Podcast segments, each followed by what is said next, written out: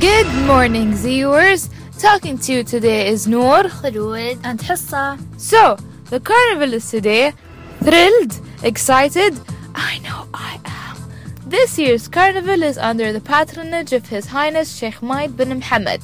The carnival includes over 100 projects and around 90 booths. So support ZU's entrepreneurship and businesses from fashion to food to photography studios.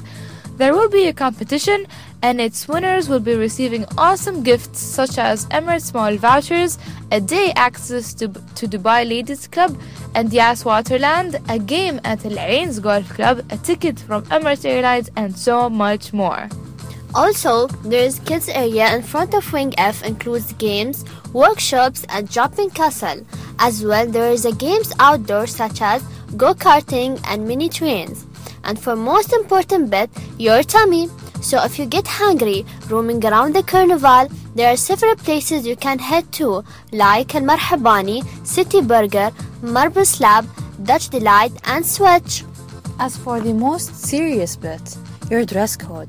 This year's carnival has established a very specific behavior and dress code. Have a look at the flyers distributed around the campus for more information.